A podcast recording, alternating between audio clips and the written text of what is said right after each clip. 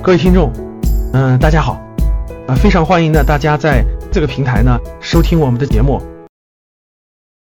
古董能不能碰？大家古董能不能碰？古董一般来说你都别碰了啊！我这里面想说两点，第一，你要想做古董，有个前提条件，从你爷爷那辈儿开始，你家里就收藏古董，你有这个基因。对，大家懂了吧？你有这个基因，就是古董世家，你有这个基因。你要没有的话，我可以清晰的告诉你，以前我参观过一个村儿，那个村儿就是造这个造假古董的。你知道那个铜钱，包括那些东西，人家怎么造的吗？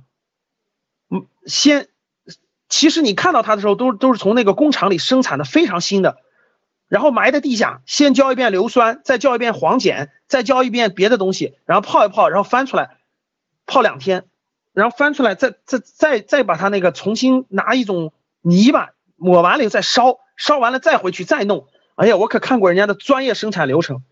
然后生产完了以后，有有那种刀形币，有那种铜钱，有各种各样的东西。然后你们知道怎么卖的吗？我当时看的都崩溃了。论麻袋卖的，论斤论麻袋卖的，一麻袋两百块钱，拿走吧。所以你们在市场上看到的各种各样的这种古董的这种这种这种东西啊，都是假的，都是假的，就都是人家专业的生产线流水线生产出来的，懂了吧？所以说你要不是专业人士啊，你就别碰了。这个专业人士可真不是你，你你看了两天这个鉴宝栏目，说老师我看了鉴宝栏目了，我我我觉得我就是这方面人才，你别开玩笑了啊！没有个十年功底，你根本别碰。各位听好了啊，没有十年功底你就别碰了啊，除非你爷爷你爸爸那辈儿全是全是买古董的，你就别相信你能碰啊。第二，艺术品能不能碰？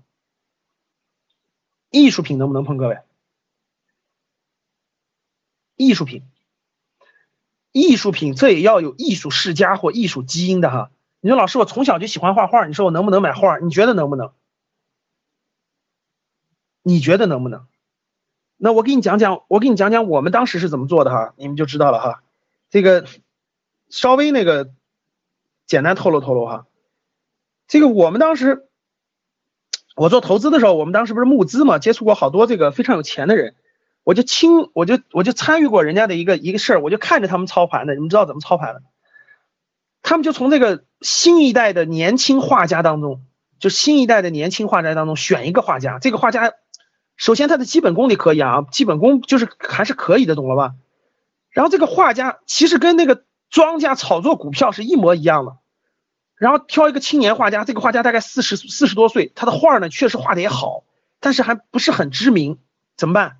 然后有七八个有钱人，七八个那个大佬啊，好，今年就轮着来，轮着来，对，一个人，比如说这个青年画家，这个王画家哈，今年就去这个这个这几个人联合出资，让他参加所有的画展，然后画展上拍卖画的时候呢，今天是第一个老板在在这个画展上买他的画，比如别的画正常五百万就给他拍到七百万，然后下一个画展第二个人拍，然后下一个画展第三个人拍，下一个画展第四个人拍。转一圈以后，大家知道吗？他的名气，他的画作就炒起来了。炒起来以后，其实他只卖了几幅画，而且都在他们自己手中。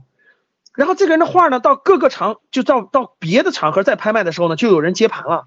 然后陆陆续续、陆陆续续，这个人画的画就全出去了。其实这个人和这些老板都签好协议了，未来二十年画的画都归自自己了，这都是人家都是股东，你知道吗？我我我看到过，我知道几个人他们炒作这个这个这个画家的这事儿，我我我就知道，就是其实各位这个艺术品的背后的操盘跟那个是一样的，你得有人捧你，你得有人给你花钱托你，然后你得把你的名气炒作起来，然后你的画才能值钱。然后大家想想，这个是没成本的，大家知道吧？说这个这个这个画家，这个画家跟那个其他人都这这几个人是他的股东，他他画画他一年就画那么两幅画就行了，其实他未来的。产量很高的，产量非常高，所以每年他一幅画就好几百万，一幅画好几百万，所以他们就分配。啊，原来我我们接触过一个就就是这么做的，就是年轻画家，啊，确实是这样的。那我问你，你能不能做？你当然不能碰了啊，至少在你年轻的时候不可能碰，对不对？有关于投资理财更多内容、更多干货想学习的，大家可以加。五幺五八八六六二幺，五幺五八八六六二幺，QQ 和微信都是这个号码，欢迎大家沟通交流。谢谢大家。